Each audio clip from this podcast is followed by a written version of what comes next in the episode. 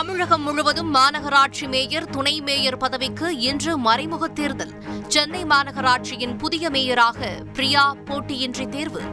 கும்பகோணம் மேயராக வெற்றி பெற்றார். ஆட்டோ ஓட்டுநரான காங்கிரஸை சேர்ந்த சரவணன்.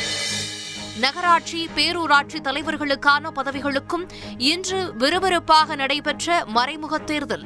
புதுக்கோட்டை மாவட்டம் அன்னவாசல் பேரூராட்சி தேர்தலில் அதிமுக திமுகவினரிடையே மோதல். போலீசார் தடியடி நடத்தி விரட்டியடித்ததால் பரபரப்பு.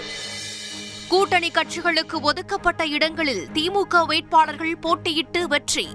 கூட்டணி அறத்தை காக்க வேண்டும் என்ற திருமாவளவன் கோரிக்கைக்கு முதலமைச்சர் நடவடிக்கை. திமுக தலைவர் என்ற முறையில் குற்ற உணர்ச்சியால் குறுகி நிற்பதாக முதலமைச்சர் ஸ்டாலின் வேதனை. தலைமை அறிவிப்பை மீறியவர்கள் ராஜினாமா செய்துவிட்டு தன்னை நேரில் சந்திக்கவும் அதிரடி உத்தரவு. உக்ரைன் ரஷ்யா இடையிலான போரில் ஒன்பதாவது நாள். ஜப்போர்சியா அணுமின் நிலையம் மீது ரஷ்ய படைகள் இன்று தாக்குதல். நேருக்கு நேர் அமர்ந்து பேச வருமாறு ரஷ்ய அதிபர் புட்டினுக்கு உக்ரைன் அதிபர் ஜெலன்ஸ்கி அழைப்பு.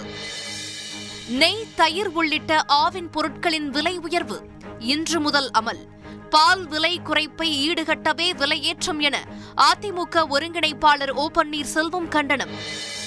மேகதாது அணை திட்டத்தை செயல்படுத்த கர்நாடக பட்ஜெட்டில் ஆயிரம் கோடி நிதி ஒதுக்கீடு. தமிழக விவசாயிகள் அதிர்ச்சி. கர்நாடகாவுக்கு கடும் கண்டனம்.